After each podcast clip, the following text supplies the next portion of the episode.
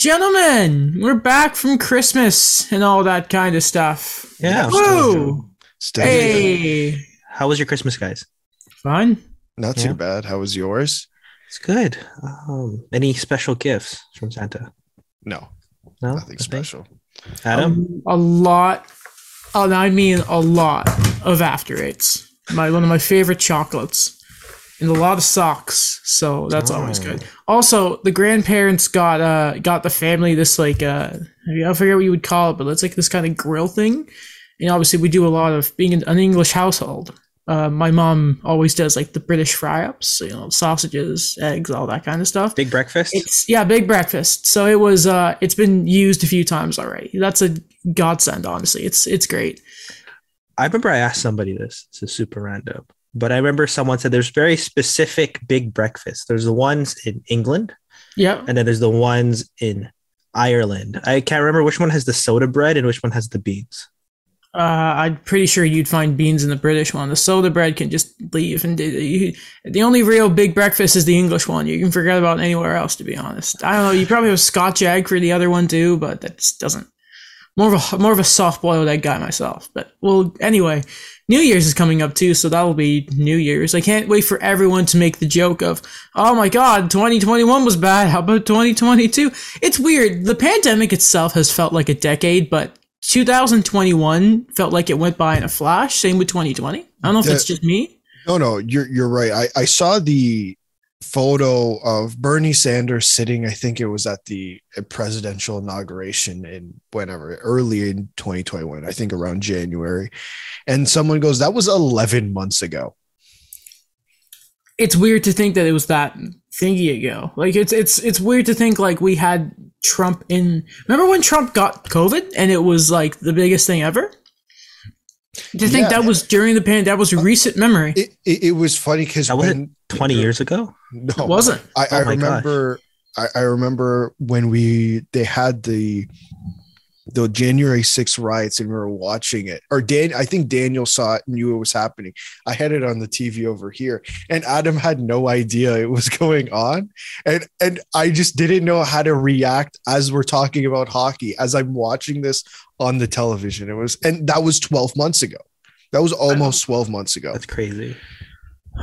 Well, guys, it is the Christmas time. It is the holiday time. It is the New Year's time, which means we're all juniors.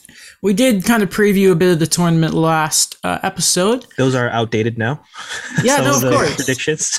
What, what, what, what, what were we doing? What were some of our predictions? I think just some of the lineup schemes. Uh, How the defensive pairings were going to go, and the goalies. That was the big thing. I will. I think I no. I disagree with that because I think we were unsure about where the goalies exactly were, and I don't think either of Canada's goalies specifically have really been that great. We'll get into that a little later, but I mean, yeah, we were like, oh, Connor Bedard might work his way up. He stayed on the fourth line, but you know, he just casually sixteen-year-old gets a hat trick like his Wayne Gretzky. It was pretty funny. Uh, but again, it was against Austria. So, um, but I think first off to talk about, it's a bit of a downer note to the World Juniors, but obviously the other day, the States, I think that's been yesterday's game, the States forfeit their game against the Swiss because they had two uh, two players test positive for COVID, mandated quarantine and all that. Uh, today's game between Czechia and uh, Finland has apparently been forfeited by the Czechs. Um, so, and they, you know what, it, it is kind of good that this, I, at first when I heard there was no relegation, this tournament was kind of like, what are you talking about? Um, but the way it's starting to go with COVID, it sort of makes sense. Even though, let's be honest, Austria should be nowhere near this tournament right now. Uh, I mean, the, even last year, right? They was it Austria that Canada? I think it was, they lost fourteen nothing. To the States. The States. The States. Like second year. You, you kind of feel bad for them. You yeah. do. Like I, I think we all feel bad for them. But I mean, listen, like I, I saw a post today saying Germany, Team Germany was going through the same thing a few years ago. And look at them now. Now they're not a top team, but there's clearly improvement. Another example, look at team, the soccer team in Canada. I mean, look at years ago, they were barely competing. Bare, like, but now they're, they've taken those steps. Are they the best team in North America? No, but they're taking steps, and that's all that matters. That's, like, there's more of a system. Like, I agree right. with Alex, or um, I cannot remember who wrote this. It was in the sports. It was in Sportsnet. It was a feature, but maybe like a year ago, about how certain countries take the World Juniors, like how seriously they take it. And like Austria is up there, but Germany is just on a whole nother level in terms of what they've been doing with development. And then, like, I think they interviewed Mo Seider about it, Moritz Seider about it, and just how, like, Leon Draisaitl is the poster boy for every kid who wants to play hockey now in Mannheim.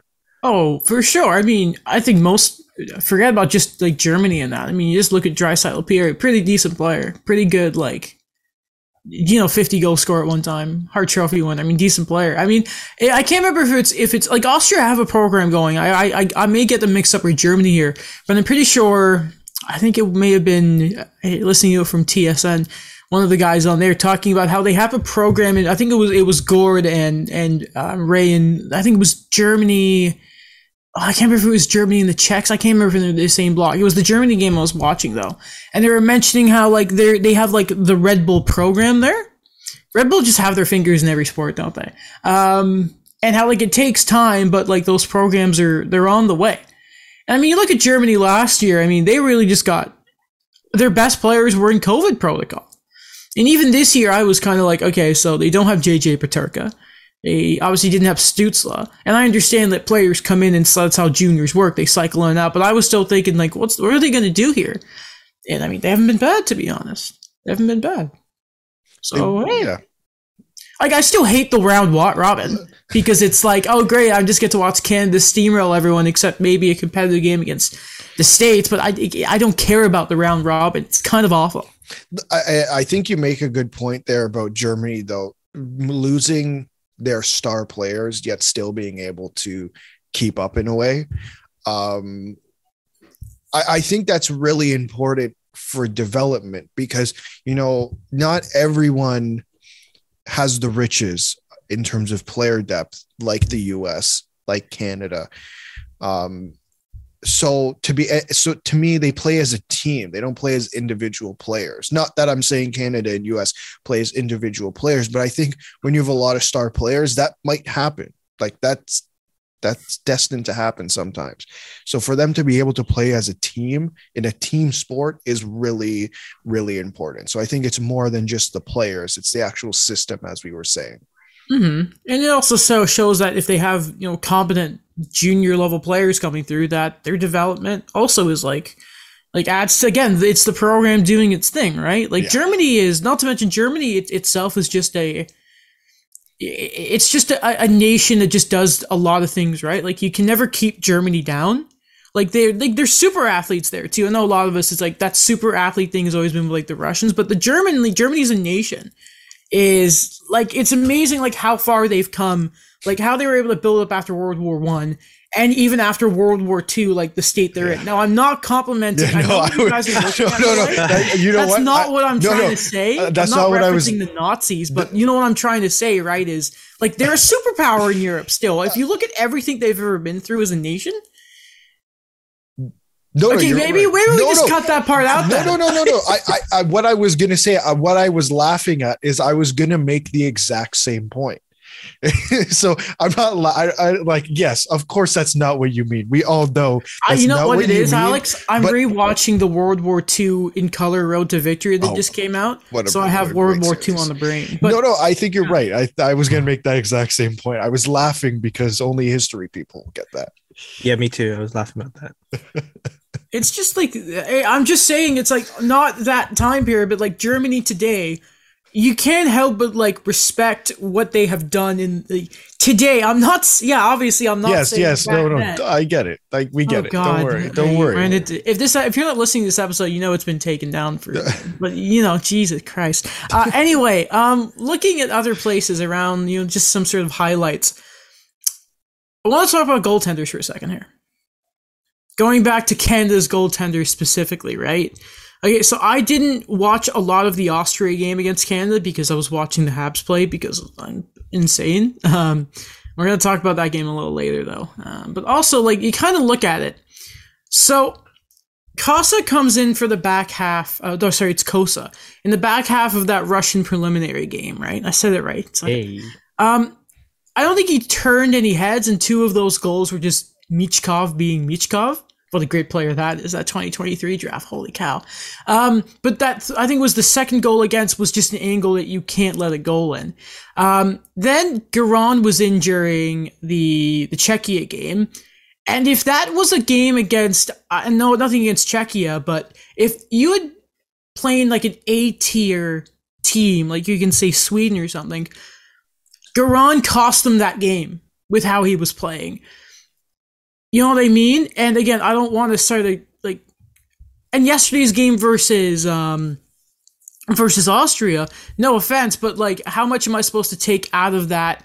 You know what? And, and look at Brochu and supposed to be like, okay, you let two goals in against Austria, which I don't think, I think there's been games in this tournament when they've put out less than fifteen shots. And wasn't it like one he was completely out of the net for? Yeah, that was um the one I mentioned to you guys, the failed poke check. He tried to do that. He got out of his net. So I, I just like, who the heck is the star? I think it's their next game is against Finland. So whoever goes out there is probably the starter. But like, who do you go with? Because they're all kind of bad or meh. I just, I don't see the real, I, I don't under, sorry, I don't understand the reluctance to play Sebastian Cossa. Like, he wasn't backing up in their first game. He, correct me if I'm wrong, he wasn't backing up against Austria. Yeah, he's been so, a scratch. So he's been a scratch, and, and I'm not saying he should play because he's a first-round pick, but I'm saying maybe you give him a chance, more than a chance than of, well, I mean, the preliminary game against Russia. Like, he's a first-round pick. Maybe try him out. He doesn't, I'm not saying he deserves it because he's a first-round pick, but there has to be some merit there to say, well, I mean, the Detroit Red Wings picked him in the first round. Uh, let's let's try him out. It's better than the other two options we may have. We don't know. He played for what, forty minutes? Like, I just don't understand that reluctance to play him. It's at this point for me, and Daniel, love your thing on this, is I just, I can Garand at this point because I, I just don't, I don't see him as an option. Again, like, I, I Daniel, your take on that. Yeah, um, I, like when we mentioned it last time, I said how Dylan Garand was going to have the first opportunity at this because he's a returning guy. And, you know, it's Dave Cameron behind the bench again. He's a pretty old-fashioned guy when it comes to these tournaments, how the teams are set up. If you really look at how everything's been comprised um, compared to Andre Tournier last year. And I'm not really sure what they're going to do with this because I, I've mentioned to you guys before, like, the history of kind of not really caring whether or not the goalie's in the first round or not. And still going with the quote unquote more experienced, I guess, one year older guy. And mm-hmm. the examples I used before was Dustin Tokarski. He was a fifth round pick, but he still started over Chet Picard, who went eighteenth overall. Or we have Justin Pogge, who was a third round pick, and he started over Devin Dubnik, who was a first round pick. I think the only exception I've mentioned was Marc-Andre Fleury, that even before he was drafted, he was he played literally every game. And I'm not, I'm not sure. Like, I really believe maybe it was just the fact that I saw, you know, this guy went over, Sebastian Cossa went over Jesper Wallstedt in the draft. And when we look back on last year, Jesper Wallstedt struggled the same way and still played a bunch of games. And they just mm-hmm. kind of said, okay, you know, let him figure it out. We know that the talent is there. But I think the how everything is set up right now, where Dave Cameron going with Brett Brochu in the second game, there's not really that There's not really that, you know, runway, I think, to kind of say, I really stretched out my number one guy going to this tournament. Now, let me see what I have here in the medal rounds or the qualifying rounds. And I'm not saying it's not just on the team itself going with this, going with this, I guess, setup, but I'm, I'm looking at it. The it's, I guess, the nature of the tournament this year.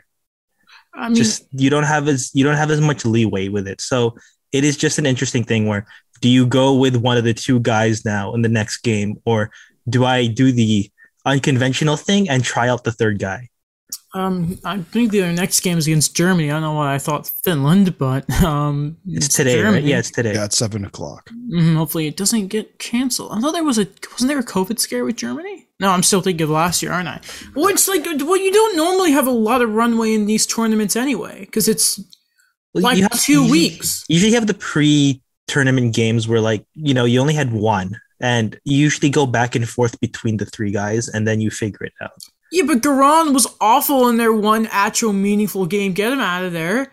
Against Germany, okay, okay, okay, so here's what I do. You put Cossa in against Germany. That's a decent team you can see what he had. Like, Garon's lost the job. There's no leeway here unless there's an injury. Like, just, you got to run with the hot hand, and they don't have a hot hand, but you don't get, you like, don't get the one that's put his hand in the snow and he's colder than the Arctic right now.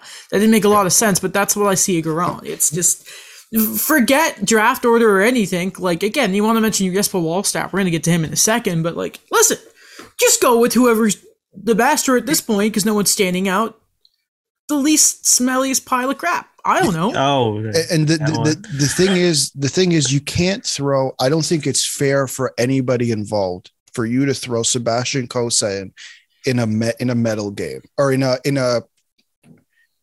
Like in medal round. In medal round, sorry, yeah, medal yeah, round game. Qualifying, yeah. I, I don't think it's fair to, for you to go, well, you played forty minutes in a preliminary game against Russia. Uh, we didn't like what we had in Garon or um, Bro- what's his name? Brochu. Bro- sorry, Brett Brochu. And now we're going to give you the chance. You have two games. You have Germany and you have Finland. You, I agree with you, Adam. You play him against Germany. If he does well, you play him again against Finland. Mm-hmm. Okay, uh, looking at other goalies here. We mentioned him a few times there. Jesper Wallstedt. Do you guys remember what I said to you both during the draft and Wallstedt being passed over by a certain team in Western Canada? They're going to regret yeah, it? it. It makes no sense.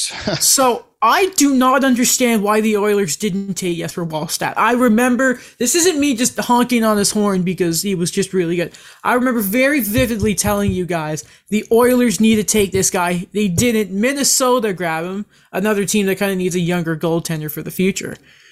Sorry, Kakinen, but you know, you, yeah. And he throws out in a game where I don't think Sweden were great. A forty-eight save shutout against the Slovaks. He won them that game. For sure. Before we go into Jesper Wallstedt, I just remember reading something that someone, like a, allegedly a, a source close to Ken Holland, is that he didn't pick him because he tried to maximize the... Because you know how they, they traded all those draft picks before the COVID lockdowns? Yeah. He tried to like recoup some of those picks. You know, like when G Ms usually do that? He so like I think they got, a, they got an extra third. To okay. go to yeah. Have has he? I'm sorry, and I've been very critical of Edmonton, uh, but uh, I look at that their goaltending prospect, and I agree with you, Adam. I don't see anyone anywhere close to what yeah what the ceiling is or the floor is for Jesper Wallstedt. Mm-hmm. It's just um, you know, I, I just it's it's it's a question, man. You need listen. There's no such thing as having too many goaltenders in the system. Because they're just such a wild sort of player type. Just get what you can. This is like, ah, he was. Goaltenders aren't normally. It's very rare that we're going to see multiple goaltenders taken in the first round. And I, I just, I really, it bothers me. I couldn't stop thinking about that game. I also, obviously, I was watching it. I'm just thinking to myself, man, Mike Smith is starting today because he's been hurt most of the year. And I'm just thinking to myself, if he starts to fall flat and you don't make a move at the deadline, or even if you do, that's just a stopgap. And I, I worry about Edmonton there. Um, I really worry about him. Kind of like how I'm worrying about Yaroslav Askarov. Now, listen, uh, it, before we go into this, it is always very important for people to know that the World Juniors are not a great indicator of how a player will be in an N H L career. People were talking about how Shane Wright hasn't stood out a ton in this tournament. He's still going to go first overall in Montreal, whether it's by Montreal or Arizona, who knows. Please, Montreal. Um, but the thing with Yaroslav Askarov is I was looking at his elite prospects, and he hasn't played more than thirty games in a year for a few seasons now. Um, so with him, you have to evaluate sort of more and more because of how little he actually is playing in Russia. You have to look more at these World Juniors, and it doesn't help that he wasn't great last year. He is, uh, I think he's basically lost the starting job, too. He's worrying me, and I would I assume Nashville fans out there are like, ooh, Thank goodness U C Soros is working out. I mean, it also doesn't help that Russia's defense isn't looking fantastic either. It doesn't um, help that Russia could, don't know how to build a team. They didn't really bring their well, best team this year. Like, they didn't know, bring North American prospects. Right. So we talk about the politics of sport. Um, look at Russia. Yeah. Uh, if N H L players were going to the Olympics, I have I'd have serious doubts about Artemi Panarin going to the Olympics. But besides the point, again, if they if they had a better defenseman, it might help them uh, as well. I'm not really worried too much. Like we've mentioned, I, you know, I love the World Juniors, and I always talk, like I always hype up these guys, but I'm not really worried because he's one of those really rare cases where a guy goes three times, and even though he's had the experience before, he doesn't necessarily, you know, shine in the third one. And, you know, it happens. Like, okay, this is one example. Um, Jack Campbell, he went to three World Juniors. He won a gold medal in one of them, but his third one, he wasn't good at all. And the U S wasn't good at all, all around him. And, you know, it's just one small example, but it's something there where, yeah, I agree. Like, I'm not too worried about what's going to happen with him. Like, we don't, we don't know how his trajectory of things are going to be, or even the North American, you know, expected arrival for Askarov. So I think him, for him, he, he'll be okay. But he wasn't good last year either. He was, he was good, what, this first year? Yeah, but the last two have been bad. And I think right now in Russia, he's at like a nine oh five save percentage. Yeah. He just, I, I just, I'm just throwing it out there. I'm just, I think Nashville fans are kind of like, oh, what's going on here? What, what, what do you think of this guy? What are we thinking of this guy? Um, you know, I'm sure he kind of wishes that he was, he was going to be like young enough to play next year because they're going to be in Siberia. How in the world did that happen? Tune in for the twenty twenty-three World Juniors uh, in Siberia. Like, who's trapped? Who, like, families of, like, like, you got to think about that, right? If you're from, I don't know, Edmonton, or you're a B C kid and you've made Team Canada, and your family's like, yeah, I'm going to come with you. And I'm going to fly all the way, not to just Russia, to Siberia. What is well, that about? Maybe if they're from Edmonton, it, it does get quite cold there, too. So they might... B C, I understand, you know. The distance... It's not as cold there. But yeah, the distance, one hundred percent. Um, again, I just... it's like, I think it's kind of... It was funny. Caught me off guard when you texted me saying that they were playing in Siberia uh, next year. I just... I, I mean... I, I don't. I don't know. I did what a to double say. take when Gord so Miller mentioned it. I'm like, what? I googled it just to make sure. I, I like it. You know you why? Know. Because well, if I... you look since from now, since like I'll say two thousand five. Yeah. It's really, you know, you kind of could predict where it's going to be, but and I think Bob McKenzie mentioned this before, where they used to have these tournaments in places where you wouldn't expect them to be at. Where there is a huge hockey fandom there, but it's in a way they're kind of underserved. So like one example he used was when, you know, arguably the greatest Canadian World Junior team ever, two thousand five, they won it in Grand Forks, like North Dakota. I was about to say, where is that? Yeah. Um, yeah. Grand Forks, North Dakota. Or if you look at other cities here where, um, you know, when they had it in UEFA, in, no, sorry, U F A in Russia, um, that was big, or even places like, you know, Halifax and Sydney when Marc-Andre Fleury was playing. That was really, really big for those cities. But when you see the trend here where it's like, oh, okay, Malmo, Toronto, Montreal, Helsinki, let's go back to Toronto, Montreal again. Where are we going now? Bidding? Is there a bidding for these locations? It's more of like, under no, the like table? they, they kind of just, they kind of just um, like appoint them to it. And they've, They made the mistake before where they're like, hey, we're getting the most revenue, even if we go to Buffalo, because all the Canadian fans are coming, right? Let's go back to Buffalo, like how many times? Or, hey, they love hockey in Montreal and Toronto, let's go. But they're not doing that anymore because it's been like fatigue. Because I remember they put the World Juniors in Toronto and Montreal the same time the Leafs were going to open soon, and then the same time that the World Cup of Hockey was happening. So, like, nobody actually went to the World Juniors. That and they raised. I remember they, they made the prices really stupid because at the end, because here's the thing about the trap in Canada with the, with the World Juniors is it's become this like you can. I, I would love to know the revenue there because you got to think it's at least what a sold out medal round is. I'm sorry, now that we know some of the gross of some of the home games for the Canadian N H L teams, I wonder if it, it's got to be at least two million dollars per game. I'm I'm starting to think like gross. Yeah. I'm starting to think of. So you can like you think of the money there. Without yeah, concessions, yeah, yeah, yeah. You could imagine like oh, gold medal game, you know, get some beers out for U S Canada. I just yeah. think, listen, they, they can make a pretty penny there rather than you know Saskatchewan, but like they like can. But the thing is, Canadians Shit. will, depending on the time of year, because obviously if you have a Montreal home opener probably around the same time as Toronto and the World Cup, which was in Toronto that year, with no yeah, it's like people just got tired. You're like, you know, we're spending how much on these tickets? Um, yeah. I, I have a funny story about this before we move on about the World yeah. Juniors. Please, please make um, it quick because we have to talk about the women's tournament as well. Yes, yes. Um, my friend was living in Montreal at the time, and it was when I was watching all the games because Carl Grundstrom was on Sweden, and I believe it was a medal game. It was like the bronze medal game. And he told me like you could get, you could get really close tickets for like five bucks. Really? Because nobody was going to the games. I wish, man. I wish. Five dollars for tickets, man. I remember when. Uh, remember when no one was going to Buffalo games to start the year? Yeah. And it was like you could do like twenty bucks for behind the glass. It was like, well, what are we doing? What are we doing here? What are we doing it, here? It, it was probably cheaper to fly down to or drive to Buffalo from Toronto and then drive back that night, all with gas and food and all that included, to go I watch Buffalo the Moose. Seeing the prices of the finals games in Tampa and thinking, God, how? This is annoying me that they're so cheap. It's like a regular season game almost. Oh, my God. Hockey lads. Okay. Listen, I, I don't know where the episode's going to cut off in a second ago. Um, dogs are loud. Sorry about that. But we love dogs. What? But we love our dogs. I don't like my dogs when they steal my lasagna. Even like they're Garfield, cheeky, cheeky dogs. Anyway, uh, but we're not going to talk about something as, as jovial as dogs stealing lasagna.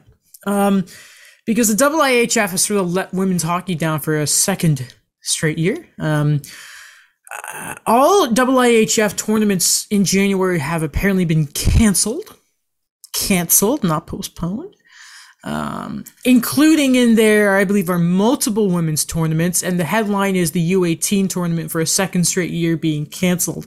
Um, what's significant about that, if you're thinking, nah, it's safety and whatnot, um, the men's, the World Juniors we just talked about, the U twenties, will still be taking place, which is rich because we're games are getting canceled left and right. I stole that from Alex from our previous take, and I make no chagrin about it. Anyway. Um, for those of you who want to hear a terrible response to the whole thing from the head of the I I H F, President Luc Tardif, listen to the new episodes of the Ray and Drags podcast. Uh, it's it's not a very long episode. Uh, twenty minutes of it is the Tardif interview. I asked both the guys to listen to it. Because uh, from the fallout from this tournament being canned, as well as some other ones, uh, many, many women's hockey players, of course, Marie-Philippe Poulin, uh, Blair Turnbull, Hillary Knight, all of them, and some other non-hockey people like Gary D, which was pretty funny. Um, Maxime Comtois, N H L player, former captain of the World Junior team a couple of years ago. Um, I've all kind of come out and supported the women's uh, game. Hockey Canada have, U S A Hockey have. And in this interview, I think Tardif put more effort into calling out U S A Hockey and saying, how about you give us a plan instead of a, calling us out, than he probably did into keeping that women's tournament alive. I thought it was just, did you guys kind of hear in the background, as Tardif is talking, you can almost hear someone bang a desk. Did it not, like he sounded so personally attacked by all the crap, the I I H F again, even though it was completely self-inflicted. Like, what an embarrassment. Um, yeah, no, that was beyond embarrassing. Like, I, I mean, when they canceled the, they, when they made the cancellations, I, I was thinking about it, and you know everyone loves to talk about it, it's like we're divided in sides here. Well, we, we want to grow the game, but the business of the game, what we have to realize as hockey, as the hockey community, is because it is a sport, this isn't a business, this isn't just uh, strictly a business. Now, maybe to, and we'll get to the N H L because I think the N H L is in a different situation, but they are trying to grow the game. The, the, the role of the I I H F, in my eyes, is to grow the game. Like, I, I don't know if that's necessarily a, a popular take. It's just what I think. So for them to come out and not po- just postpone them, but cancel them makes zero sense. It is almost twenty twenty-two. I get we're in a pandemic, but every other sports league has found a way to overcome the, the, the pandemic. Has there been bumps in the road? Absolutely. A hundred percent. But that shouldn't stop them from trying to find a solution. The audacity for him to come out and say, number one, uh, that, you know, the U S hockey, that U S A Hockey should co- give them a plan is that, that, oh, disgusting. Number two, the idea that, well, I mean, we have to run forty-two championship world championships a year. That's your job. That's your job. Like, plain and simple. It's your job to run these forty-two championships. You find a way to do it, come up with a solution. Uh, everyone else has done it except you, except the I I H F. They are, we love to pounce on the N H L for not growing the game. It's time to pounce on the I I H F for not helping grow the game, because it is more than just the N H L. It's the I I H F. It's what was ridiculous too was the I think, and to sort of piggyback off your point there, is it's also not U S A Hockey's job to have a backup plan for these tournaments.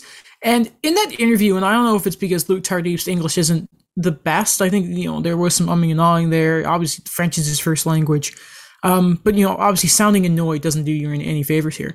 Um, he talked about how the situation has changed, as if he made a point of mentioning how many N H L games were postponed in, like, November compared to the Christmas break. When, like, if you're going to talk about big sports leagues, look at Adam Silver's point to the fact that, well, COVID's not going anywhere. And it was almost another really, really annoying thing. I'm going to read the I I H F statement in a second here. Was Tardif sort of mentioning, like, we don't pick gender here, and, you know, COVID doesn't pick gender. Alex had a really funny tweet where it was like, COVID doesn't pick the month either. I thought that was really good, Alex. Well, because that was the point he was trying to make, and it was just, sorry, it was dumb because it's irrelevant. It doesn't matter. It, like, yes, you're right. COVID does not pick gender. COVID does not pick month. Uh, the games happening between December twenty-sixth and December twentieth, uh, December thirty-first are not magically going to be COVID free because you said that we're going to cancel all the tournaments in January. Oh no, COVID's going to run away. No, that's not how it works. He, he also said, like, I don't know quite the point he was trying to make, but he mentioned the age of the athletes and it being a health concern somehow because they were like, like U eighteen girls, but it's like, dude, there's a sixteen year old playing for Team Canada right now. What are you talking about? And yeah, like they're all in the range. Like that's the one thing that kind of got me too, where he spoke about gender, he spoke about age, and he's like, this is the level of concern that we have here. But Didn't okay, when I when I was listening to this, I'm like, no one is under five years old. If I'm going to use it in the most extreme example, everybody who's there is eligible to be fully vaccinated. Yeah, exactly. That's a very good way of putting it, Daniel. That's a very good way of putting it. So here's, um, I'll read the statement. I don't think, I'm not going to read it all at once because I, I guarantee there's going to be parts we're going to want to pick off here.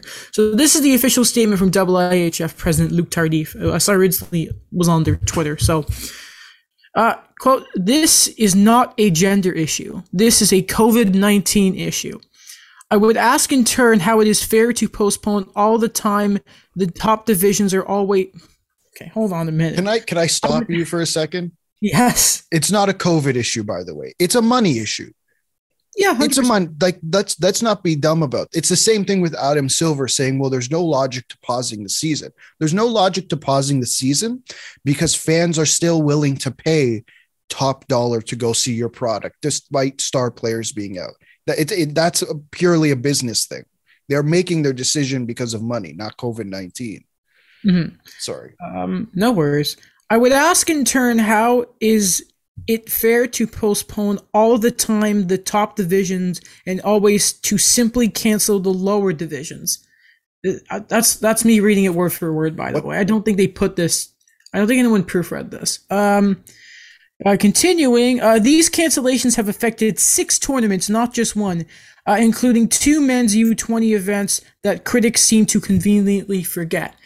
Okay, First off, uh, people have been pointing out the other tournaments as well. It's just he's ignoring the fact back-to-back years in this part specifically. Um, also, you're still missing the point. I think he's still kind of missing the point. Um, he sounds so defensive here too. Like, dude, just like um, he, it's almost like like he went to the Gary Bettman school of how to defend oneself, except he didn't quite you know go back. That's the same composure. I, I know. I, I think Tardif is a bit more aggressive about it. Yeah, but like Gary, he's not, Gary he's not as be, practiced. Yes, Gary's exactly. Been do, Gary's been doing this for twenty-five years. Mm-hmm. Okay, he's a, he's he a knows, practiced, he knows how to he's a practiced up. N H L commissioner. Listen, mm-hmm. we're we're canceling the season. Thanks, guys. Yeah. Rick West has a question. That's too bad. Um, continuing here. In a normal season, we are not canceling anything. The I I H F is not in the business of canceling tournaments. We are here to play tournaments, but we are battling circumstances that are out of our control. And to be perfectly honest, we have to think of the future too. I, I don't know what exactly he means by the future too. So what do you not want to... Is the risk of putting a tournament together and then COVID ravages and you can't afford to... You don't think you're going to make the money back? I, I, you see, I, I don't get what he means there. This this statement is so much more concerning than anything the N H L has ever done trying to grow the game, because he's missing the point. He's not getting a grasp of what's what the point is. Yes, there's a factor of two years in a row, the U eighteens world, the world U eight women's world U eighteen championships were canceled. But you you canceled six tournaments and let one go because what? Because it started four days before tw- January? Um, continuing here. Um, is there an economic incentive to host the Men's World Championship and World Juniors every year no matter what? Absolutely. Um, but people misunderstand that. Uh, that this is because we favor men over women's hockey, which is completely false. The revenue generated from these two events enable our federation to survive and support the operations of all other I I H F World Championship events. So I have to make so, so if I have to make every effort to host a specific tournament to ensure the survival of other events, then that is my responsibility as the I I H F president to do so. So let's just understand this, right? Because, yeah, we got to remember, a big story has been that, what is it, the only player in N H L, in, sorry, in the history of hockey to have won a, a World Junior after winning a world a world championship medal, I think is Bergeron. Yeah. But Owen Power could do it. So the reason I mention that is because, yeah, he won a world championship earlier this year because the men's world championship happened without a problem. Now, I think there was the women's worlds that happened too, and you know that took place, and Canada won gold. Suck it, America. Um, again, the World Juniors right now are happening. I think you can argue that all of those are very high-level events that can bring in good revenue. The, the, remember, the women's happened because everyone complained yeah. that they weren't going to do it. That was I, the plan. The I plan was, was they were going to cancel yeah. it. And he made a big point of saying last year, oh, everyone blamed was the Saskatchewan government. He's like, no one blamed the government there when people absolutely did. I remember Cassie Campbell-Pascal making a point of this is on the government and the I I H F because they didn't have a backup plan. You're telling me they didn't have a, a, a plan B in case the World Juniors got messed up? No, of course they did. I, I saw this story going around about Steve Jobs, um, and you'll understand the context, why. So they were talking about when the first iPhone came out, when they did the presentation in front of, they do the um, the conference, when they did the presentation at the conference, they had five iPhones there, five in case. And, and they knew that there was a probably a good chance that the first iPhone was gonna wasn't going to finish the entire conference along with the second and the third and the fourth and the fifth. They had a plan. They had a backup plan. They had a backup backup plan. Where that's how that's a business. That's running a business properly. This is that's not what they're doing. They're clearly not doing it. Also, he contradicts himself there uh, when he as soon as he says that it, it, it's absolutely a financial incentive. And then goes on to say, well, we got to make sure that all these federations survive. So it's not a COVID nineteen issue. as he said in his very first sentence. Um, the second part of the statement is just really going over like, oh, we've been doing this since this and this. Uh, we support this many women for the rate that. Like, it's just a bunch of sort of padding crap that's not really important. Um, also, in that Ray and Dra- Drags interview, uh, he mentioned that that he doesn't want to use the term of rescheduling because then it, he's committed to it, which I thought, okay, that's from Gary Bettman's Play School. The look that Alex is making right now. I don't know. I, know, I don't know what so to upset, say. Yeah. I don't know what to say. Like, because it's I, I, it's genuinely concerning. Like, you know, this is the guy who is running the International Ice Hockey Federation, who oversees Hockey Canada, U S A Hockey, like the programs in Germany, around the world, every single hockey federation. And I, I just felt, you know, look at how he, he's handled uh, the Andre Deniskin stuff. Apparently he's played internationally in within the month of December. So again, what a failure of handling that. And, you know, ha- and then handling this, you had an opportunity to look at how your predecessors handled last year, and you chose to essentially handle it the same way. And that's the most disappointing part. And these guys are now in charge of growing the game of hockey around the world. By the way, so um, the way like canceling like tournaments, especially, um, it was five. Apparently, this is from uh, Michelle J on Twitter. This will cancel every single U eighteen women's tournament, all five of them, all five wow. of them. That's insane. It's a lot. Yeah, that's a lot of hockey. That's a lot of showcase. That's just um, it's again, it's it's Alex's thing of growing the game. Well, freaking, it's kind of di- it's not even where like the N H L aren't associated with a women's league right now, and I mean, there's problems with they should be, but it's even like worse the than the W N B A. Yeah, exactly. Yeah, yeah. We talked about that before. Yeah, um, but it's it's even worse that the the I I H F have this annual bunch of tournaments, and they're just not doing anything about it. Um. I think we can move on here. Um, just like Tardif has just instantly, like I've never seen the guy who's been on the job for so little amount of time just completely blow it as much as he has. Um, other World Junior notes, like yeah, Connor Bedard's good, play him more. Um, I don't think we need to go too much into the other games. You guys have been known on Owen Power because first overall draft pick. I think he had a hat trick, didn't he? The uh, he did against the Czechs. Yeah, yeah, that's pretty good. Good player. John Mishak was good, but you know he can only do so much.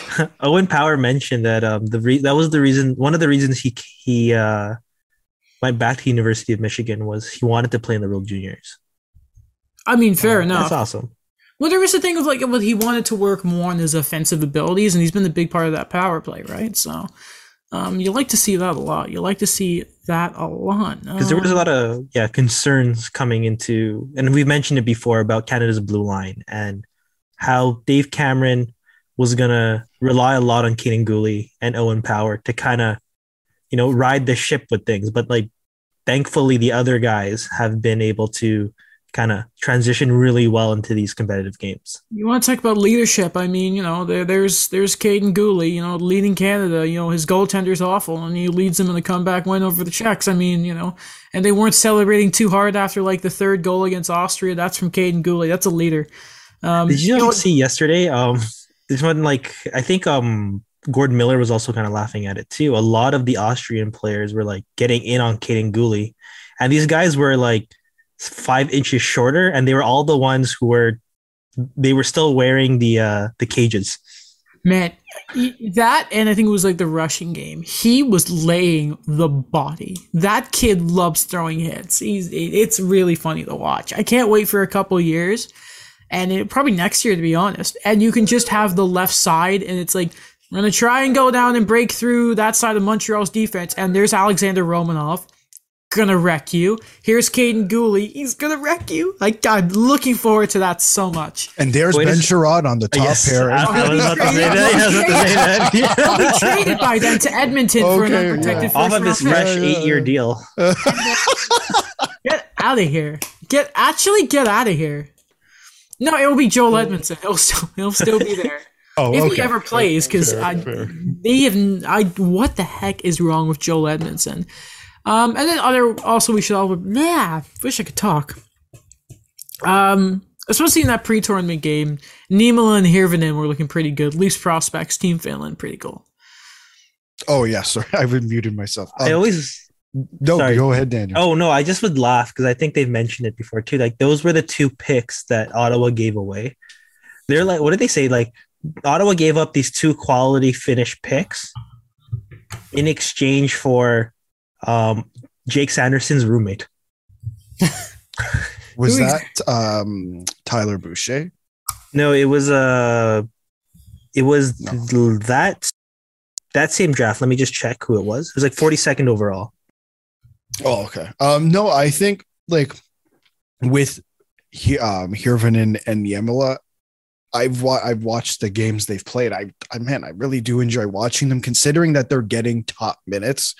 Um, we'll just have to wait and see. Like for Niemela, I think it's a little bit different because he's doing so well in uh, in the top league in um, in Finland, and I think he just signed a contract extension. So if the do if the Leafs do sign him and bring him over, and things don't necessarily work out, he gets to go back to a league he's already done really well in. So for me, that's a positive. And with Hirvonen, like they signed him right out of out of being drafted, and you don't always see that with a second round guy. Um, so again, the positives are there. I'd like and to confirm. What? Oh, Just sorry yeah. to confirm the pick. So yeah, my mistake. It was not forty-second.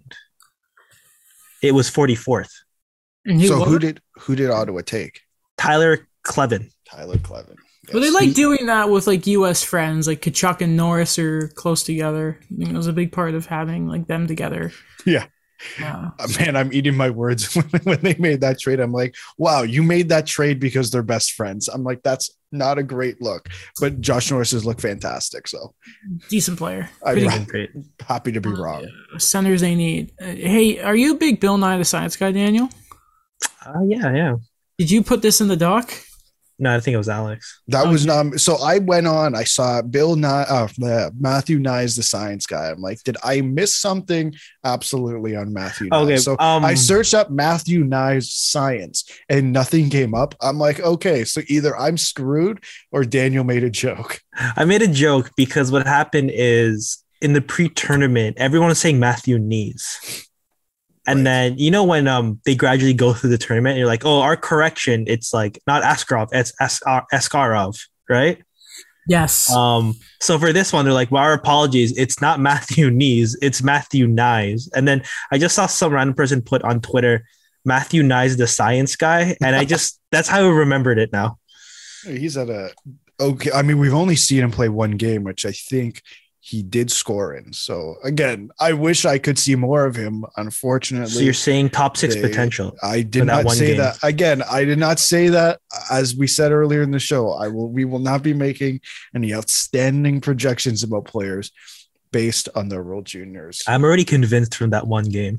Okay. You he was he, like a first you round pick convinced. that was taken in the second round. You be convinced of that. I'm not, I want to get into this radical Leafs media shenaniganery. All right, I'm going to do another radical Leafs media thing. Matthew Knies is going to become more of a valuable pick than Carson Kuhlman. The pick okay. that the Leafs we'll gave just... away for Nick Foligno. Okay, we'll just we'll just which one, Daniel? Yeah. That's a good point. But um okay, moving on. We know that the Olympics aren't happening for N H L players unless I don't know, they get pushed to next year. Doubt it though. Connor McDavid sort of spoke on about it, about, you know, we need to, it's disappointing and we need to have some sort of best on best tournament. Uh, staying, saying something, but still kind of being Connor McDavid and being nice and respectful. Um, then Brad Marchand put something out. Um, I still haven't seen the Brad Marchand fine for this, but you know it's coming. Um, so he put this out on his social media. Quote, the N H L and N H L P A, he tagged them apparently, which is pretty funny, um, can change the rules of the C B A to add a taxi squad so that they don't miss any games and don't lose any money, which has already been agreed upon that the players will pay back in escrow until the owners are made whole from what they have lost during the pandemic, regardless of how many games are missed. Um, yet they can't do a taxi squad during the Olympics so they can honor the agreement they made so the N H L players can go. Please tell me that's not B S. And for all of you who want um, to pipe back about forfeiting pay while being gone, yeah, not a problem. Let the players make that choice. Isn't it interesting? That, like, they keep throwing the uh, escrow stuff in the owner's face. Are they not fifty-fifty partners? Like, uh, what, what are we doing? Make the decision. Listen, I get it. Wasn't it not? Well, there are not reports that some players were, when they heard about possibly losing play, were like, I don't know if I want to go. And then there was the three-week quarantine thing, and players weren't sure if they wanted to go. And apparently, at least from what the league said, and reports were that the decision was in the players' hands. I listen, I, I hate defending the league, but I think Brad Marchand's a little off base here. I think he he the he makes one good point, which is, I think the league could have done more to ensure the players go to the Olympics by adding taxi squads per se earlier. I don't know if that necessarily fixes everything, but again, but the the main thing that the league would have had to do to ensure that was to probably add more restrictions, right? And turn the, the, the league into somewhat of a bubble. The thing is, when you mention like taxi squads as like a hypothetical thing for an Olympic team, it's not necessarily a radical idea. Because I'll, I'll use two thousand ten as an example, where they had a bunch of guys on reserve that in case of injury, you make the team. Like, Like Jason Spezza, Jay Ballmeister, Jeff Carter, they were all on call on in case of injury throughout the tournament, you're added in. So it's not like it's something like, oh, we have to change this fundamentally and make something new. No, you're right. Oh, you're on mute now. Oh, Adam, I was muted. Mute. That's awkward. Muted. Um, on top of that, like...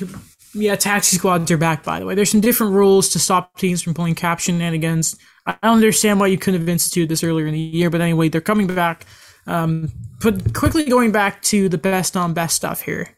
Mm-hmm. Um, Alex, take it away, because I know, I'm assuming you put this Greg Ryschinski stuff, and you also have a proposal for a World Cup, so I'm, oh. I'm happy to, to hear this. Yeah, I did put the Greg Ryschinski stuff. I'll, I'll go there first, because I think it's related to what we're talking about. Uh, last... night, let me pull up this tweet real quick. Greg Wyshynski tweeted, Marchand makes an interesting point. Why does the league have to shut down for the winter games?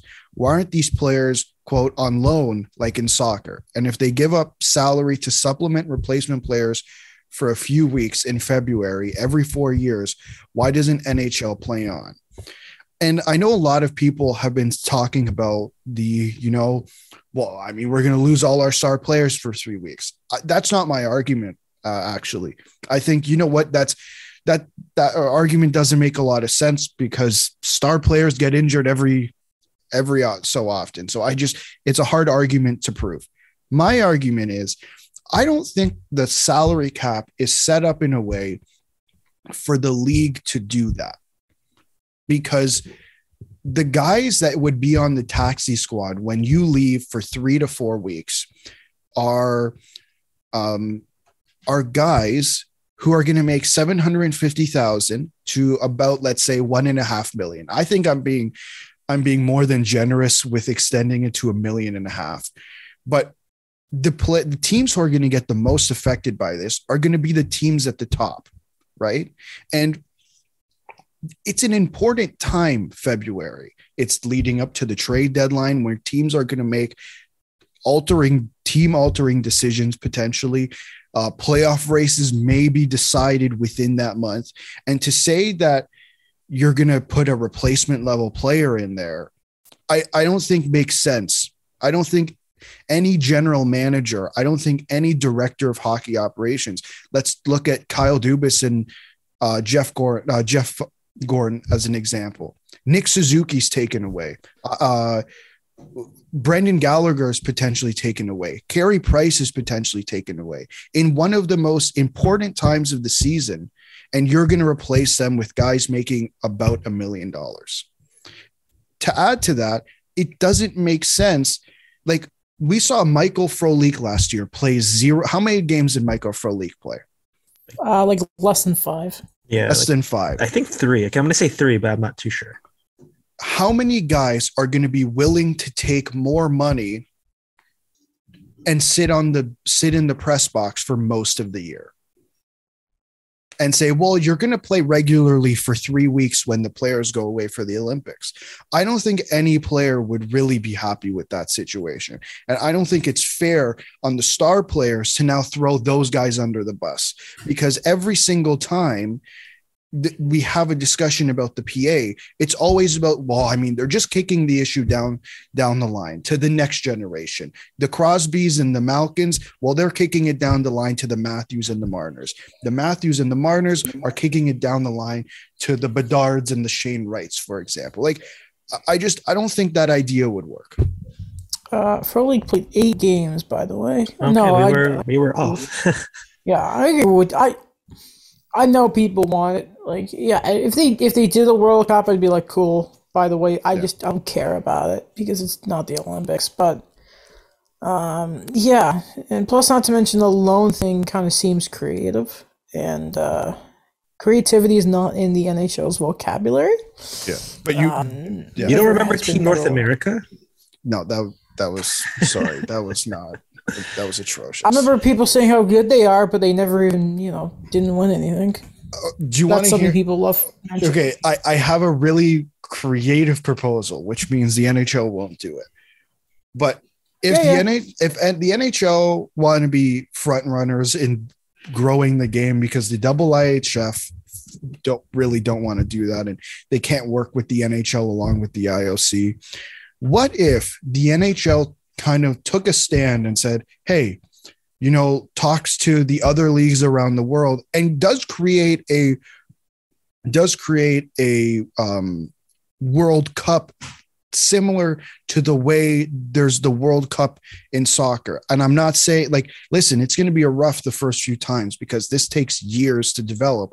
But if I think if you have a tournament similar to the Olympics in terms of the players available to them, I think you have more chance of success because you can bring in guys from the S H L. You can bring in guys from the K H L or in Finland or, or, or wherever. And I think it gives you more opportunity for the game to grow because we're not no who's watching the, the S H L, who's watching the K H L. It's not easily accessible in Canada. And I, I'm not entirely sure about the U S, but I imagine it's somewhat similar. If the N H L took the stand and said, we're interested in creating a um, World Cup style tournament with the, and players from across the world can join, I think that would genuinely do wonders for the sport.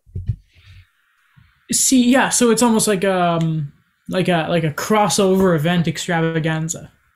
Sure. So you basically like it's it's kind of like you don't have the Olympic banner, but you at least have the actual best on best stuff in there. Exactly. Which no, I think that'd be cool. It's just yeah, like you say, it's just it's the N H L. It's, w- they would probably want like oh, we're not covering the insurance or your yeah. players. It's like the same crap, but it would be a cool idea. I wouldn't I like want this management running it though. I wouldn't like Bettman and Co running it. I I want not. I'd wait till the new guys come in. Um, when is that? Not soon, apparently. Yeah, when Connor Bedard's like in the twilight of his years, of his career. No, come on, Daniel. Gary will be, will be living because he's like a vampire, right? He just, but instead of like drinking blood, he just continues to blue ball the country of Canada when it comes to hockey. It's like ah, Quebec, no Quebec, Arizona though. We finally got an arena ten years later. Is that's probably what's going to happen anyway. Where are we? Where are we? Where are we? Um, so the league, yeah, money still matters because a bunch of Canadian games were are uh, are postponed in January, uh, especially the Habs. They're gonna have a very very long road trip all of a sudden, um, with taxi squads and all that kind of stuff being on the way. The the league are are, are doing what they can now to sort of save hockey related revenue. Marchand was sort of talking about it in his statement. Um, Because obviously Montreal and Toronto not having fans in the stands is going to cost a lot of money. I think people were throwing around the league or trying to save around twenty million dollars for these arenas. Um, but it's clearly an indicator you're not trying to get the season done on time. Not to mention, it's like, I like, does this happen if the the players are going to the Olympics? Probably not. And I, I feel like this situation kind of proves that no matter what, the league were never going to go because they were never going to lose out on this money. But I don't hate that they're doing it either because I want the cap to go up. You know what I mean? It's kind of like it's a crappy situation, but it's it's a necessary evil almost. Like, listen, I was looking forward to that January game versus the Leafs because I was going to go to it. And now it's stinky for until further notice. So great, thanks. Yeah, There's some I, silver lining yeah. with that, yeah, yeah. Like, I just I can't see them outright canceling them, which is the which makes sense. Like I think. Tell that to the hotel I was going to stay at. No, no. I, listen, I no, no. I fully, I fully understand. Yes, there's other things. There's other factors other than just the teams, but I think I don't think they look at it like that. Like. I'm sorry. I, it's just the unfortunate reality. I don't think the N H L is saying, well, I mean, what about the fans? That's been clearly evident for about ten years, um, if they care or not about the fans. Um, so for them to make this decision business-wise, it actually makes a lot of sense. Like it's fifty percent capacity in Toronto, fifty percent capacity in Ottawa, fifty percent capacity in Montreal. I believe B C, I think Winnipeg too. Why, why, why do it now? Why not just wait? See, You're taking the Montreal chance. Montreal isn't even like the thing with Montreal right now is they're not even fifty percent apparently. It's like um, oh. it was supposed to be, but now Quebec are like we're taking it like day by day. It's it's really crazy there apparently. I honestly, I'm not living there anymore, so I'm not as up to date. But it's it's like there was word that there wasn't going to be any fans for the first few weeks in January. The cases are going because, um, again, that same friend I mentioned in Montreal, he came to, back to Toronto recently for the holidays, and he's telling me that he's considering he might just stay in Toronto and just work remotely because the cases are going wild again and the restrictions are, are coming back. Like, it's inevitable now. Well, they mm-hmm. closed everything. Yeah, they closed everything. Already, um, right? Remember when they had that extreme curfew at like six p.m.? Yeah, yeah, I did. Yeah, they're thinking of that again. Where yeah. um, oh great!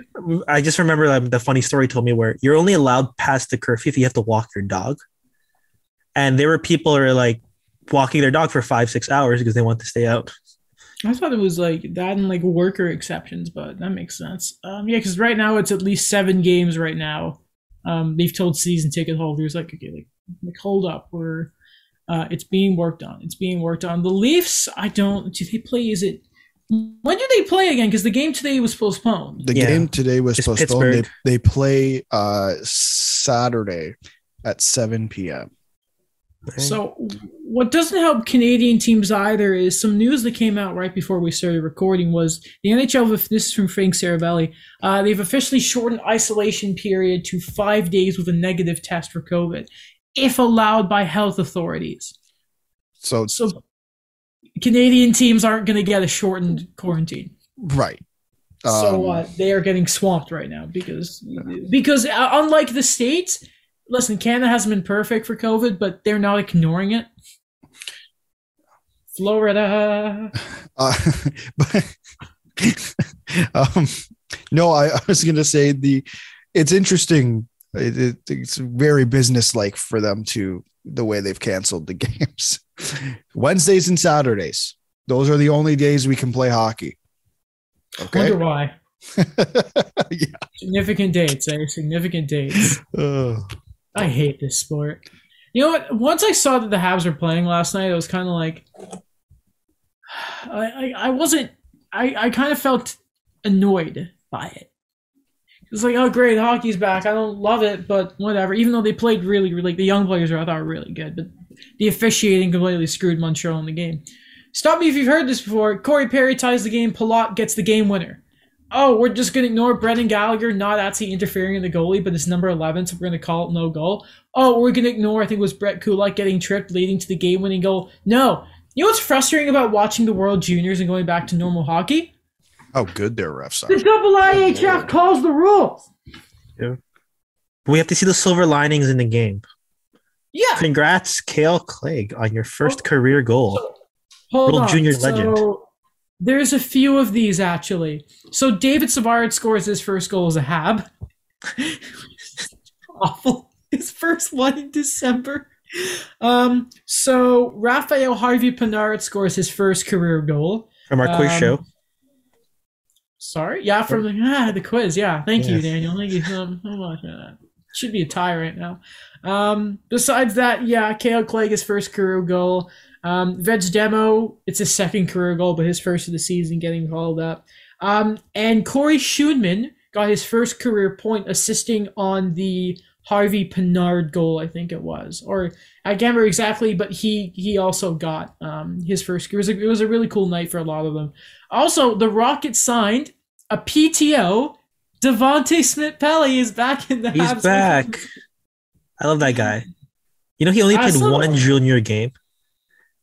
He played what? So what happens is he was already he already made the Ducks team, but they loaned him.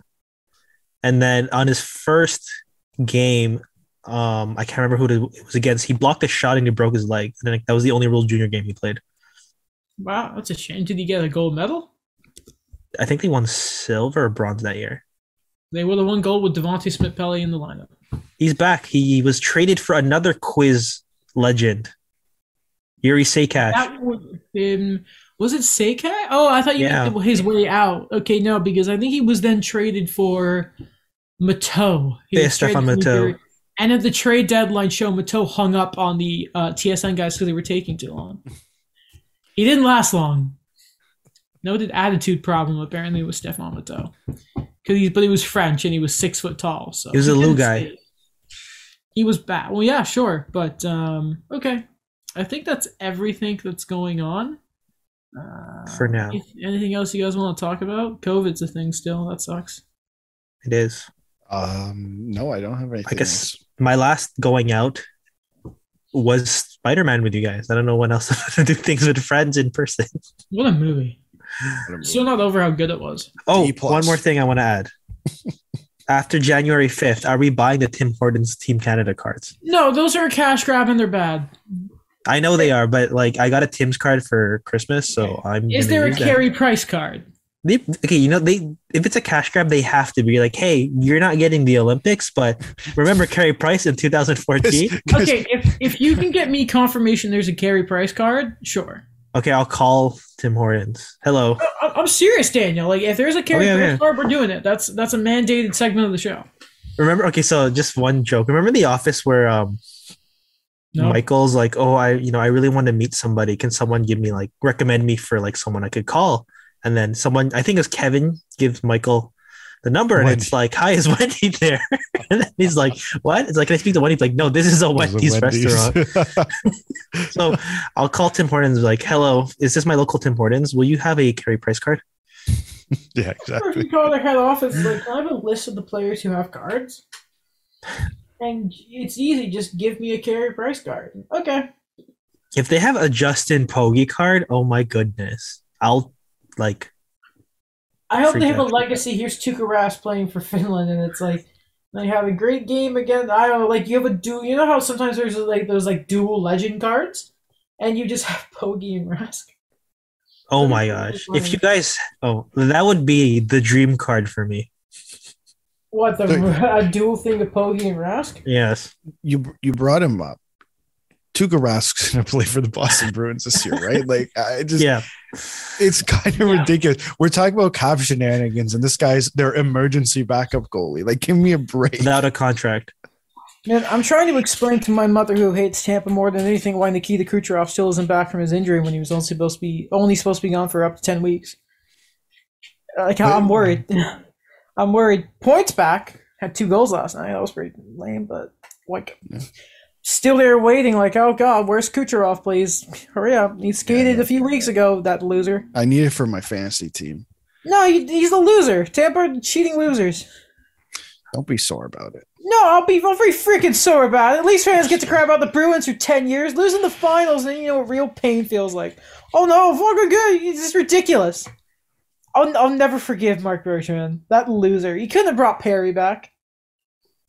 Told, I told him. I said it. I said it when he signed. I said Montreal should have given them second year, and I got I got hate for it.